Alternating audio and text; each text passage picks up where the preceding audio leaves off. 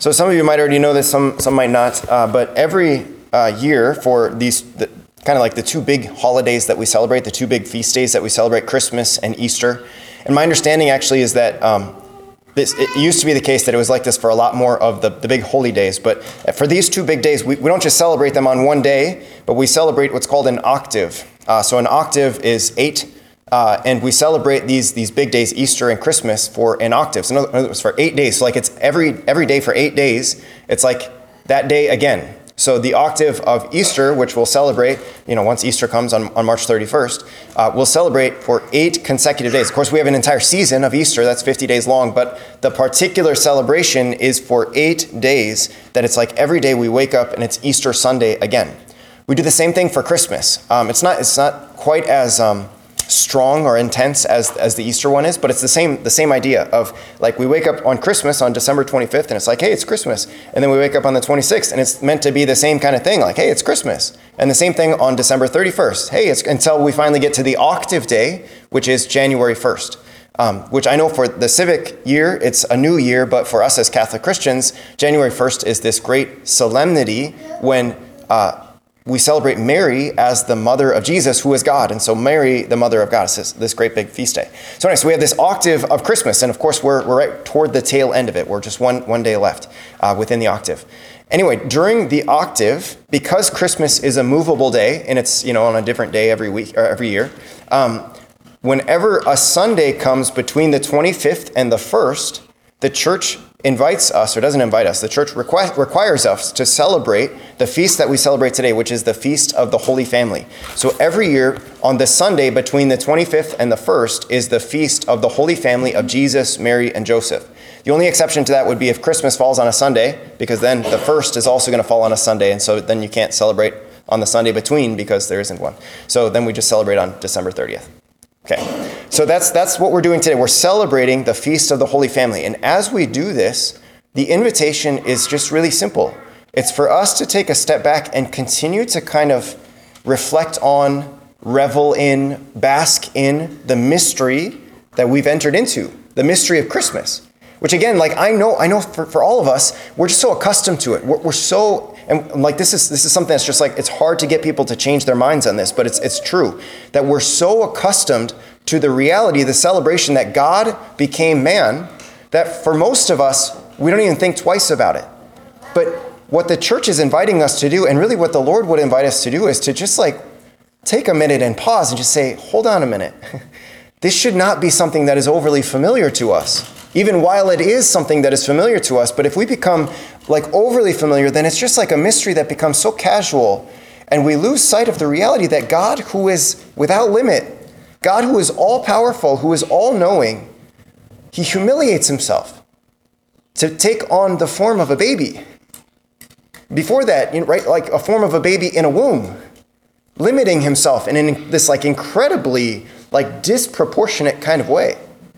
And then he's born into the world, making himself, he who is all powerful, he makes himself dependent on these two parents, Joseph and Mary. It's like, we got like that's a mystery that, that is worth pondering and and savoring in a real way. Just like what in the world is going on? So that's that's ultimately what we celebrate. So so as, as we as we kind of go into this, like there's this kind of underlying thing. Everything that Jesus touches, he redeems. Everything that Jesus touches, he redeems. So we have to understand that sin, we, we talk about sin all the time, I know, but sin, it causes not like a, a damage to our relationship with God. Sin, the original sin with Adam and Eve, their rebellion against God, it causes a break, a severing in their relationship with God. So now, before they could have a communion together, they could share life in the Garden of Eden together, walking in, in, in, in, the cool of the day, this sort of poetic kind of way of talking about like this beautiful relationship that man and woman had with God in the beginning. But because of sin, because of this rebelliousness, it breaks that relationship and it causes a gap between God and humans. And this gap is a gap that we can't fix. It's impossible for us to fix this gap. And so it's a gap that is perpetual. And so what happens, this is what the incarnation is, what, what Christmas is, is that Jesus comes into the gap and he lays down his life. So that now the gap has been bridged by Jesus. So, what is he doing? He's he who is God takes on our human nature, a human body, a human intellect, a human will. He takes that on and he enters into the gap so that as both God and man, he can bring about this relationship, this reconciliation of the union that was lost because of sin. So, he redeems human nature because of that. Because of that, now when we are baptized, we say that we are baptized into the body of Christ. We become members of him. So, so he now, who's in this gap, when we're baptized, it's like we come into him. And coming into him means coming into the presence of God. It's like this beautiful thing that takes place. So he offers us redemption. Everything that he touches, he redeems. Now, of course, we know that the redemption that he offers is just that it's an offering. It's not a mandate, unfortunately. He can't for, he doesn't force himself upon us, which I suppose is a good thing, but, but we also know what? We know plenty of people, both in our families, in the world, we know plenty of people who hear about the message of Christianity. They hear about how Jesus offers redemption and salvation, about how Jesus offers the opportunity to come into the gap with him. We know plenty of people who just openly reject it. Plenty of people, maybe, who, who they, they weren't raised as Christians and they hear the Christian gospel and they say, mm, that's not for me. Right? They reject the opportunity of redemption.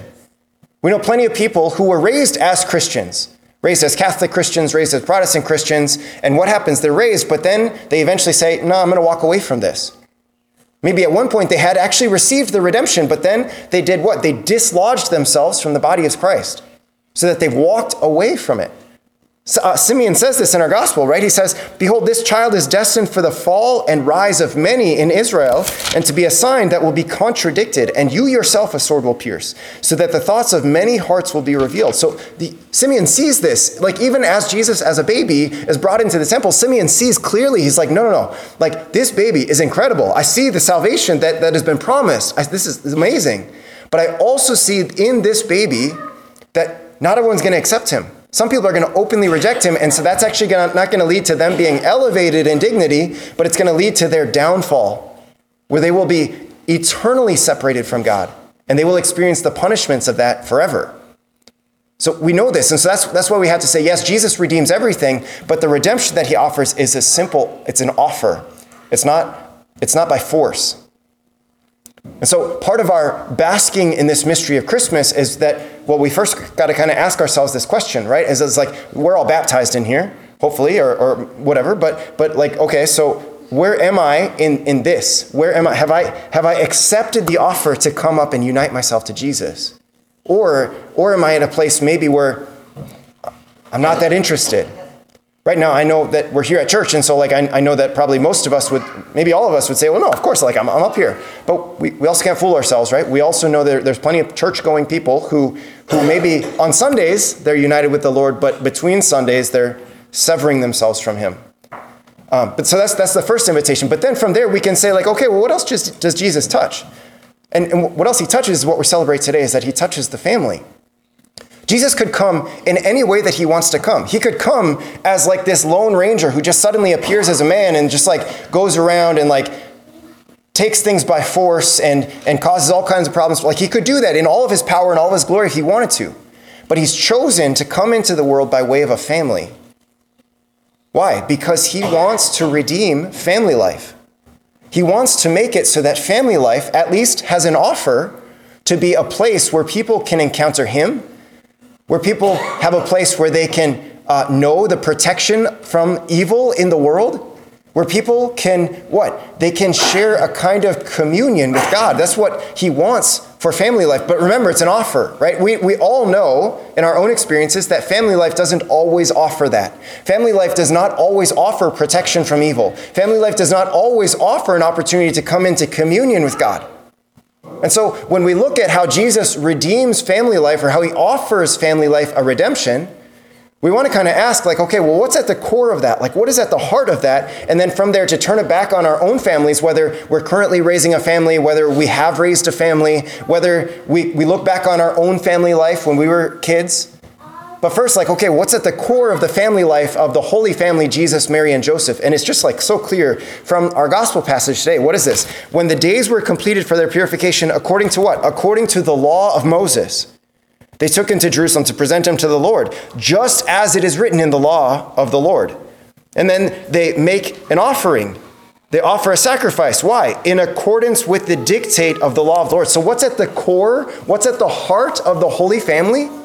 Is obedience to God's laws in faithfulness. Not, not just because it's like, well, this is what we're supposed to do, but it's because God has offered us his redemption. And so we got to do what? We got to be obedient to that in faith. So, what's at the core of the Holy Family? And so, therefore, what should be at the core of all of our families is obedience to the laws of God.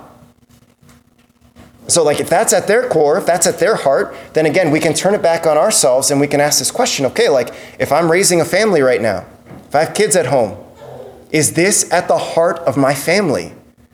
Obedience to the commands of God, so that I actually don't care what else happens to us. As long as we keep our core together, as long as we're obedient to God's commandments, then we're modeling ourselves after the Holy Family. And that's really all that matters. Sometimes that comes with some difficulties, right? Sometimes it means like, okay, kids, we can't do everything because sometimes the things that we, we might want to do are going to lead us away from obedience to God, God's commandments. And so we can't always do everything. But but there's actually some kind of a, there's a sacrifice in there, but there can also be kind of joy in there because it's like, no, like I, I remember that I want, I want to be like the Holy Family. I want to be like Jesus, Mary, and Joseph. And so I'm going to strive in everything I do to be obedient, to follow God's laws. So that's, that's maybe a question is, is for you who are raising families, right? To think about that. Like, is that at the core, at the heart of my family? The second thing, I guess, is for those maybe who have already raised children, right? Those who have adult children already, who are, who are out of the house, who are doing their own thing. And so you can sort of ask ourselves, like, was this at the heart of our family life? Was the heart of our family life absolute obedience to God's commandments and everything? And now I know that, that what can happen sometimes is, is that people maybe can have a conversion after raising a family, or people in the midst of raising families can it can be a little messy, and so like maybe there needs to be some adjustments made. And so I, I can imagine for some people, there's this sense of like, actually, I don't I wasn't raised in that kind of a family, or I was I didn't raise that kind of a family that that taught my kids like absolute obedience to God's laws above all else. Sometimes maybe I let my kids stray. Sometimes maybe I gave them a little bit too much freedom. Sometimes I maybe took some too much freedom. And so, if that's you, well, that's a bummer, of course. But, but the thing is that God can redeem that somehow, somehow. He can take that and He can redeem it by what? By your obedience to His laws now. He can somehow take that and use your prayers for your kids who maybe were raised outside of that kind of environment, and He can redeem it. And somehow maybe bring them into a greater fidelity to Himself. But maybe some of you actually raised families and you're saying, like, no, of course we did. Like that was that was at the heart. Maybe we had other things going on. Maybe there were different messes going on in our lives, but but at the core, we wanted obedience to God's commands. And if that's the case, that's that's, that's great. Praise the Lord. In fact, I know there, there are plenty of people in, in our communities, whether whether here or in the other two churches where, where I'm at. Uh, like I know there are plenty of people who have, who have been faithful to the Lord for years and years and years. And like that's been the core. Is like I gotta be obedient to God's laws. And if that's the case, like praise the Lord. I also know there are other people who who what?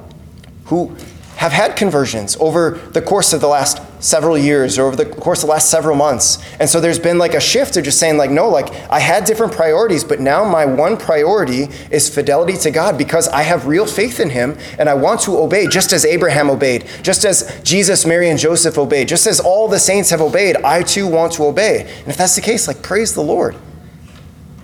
But I, also know plenty of people, and like this is my own life. I know there are plenty of people who that's still not the core. In fact, I can look back at my own family life. And I've mentioned this before. When I was raised as, as a boy, as a Catholic, a young Catholic, this was not at the core, the heart of my family. Obedience to God's commandments was not, in fact, that would have been like a swear word if you would have talked about it. And so at some point, I had to recognize as I made the faith my own, as I came to know Jesus and wanted to follow him, at some point I recognized I got to break a pattern of familial priorities that were different. Where I said, you know what, I got to I got to make an adjustment where I don't have to be just like the rest of my family. But instead, I can be someone who is like the family of Jesus. And so I had to make this decision. And perhaps there are some here, or for sure there are people within our communities who need to make that kind of a decision.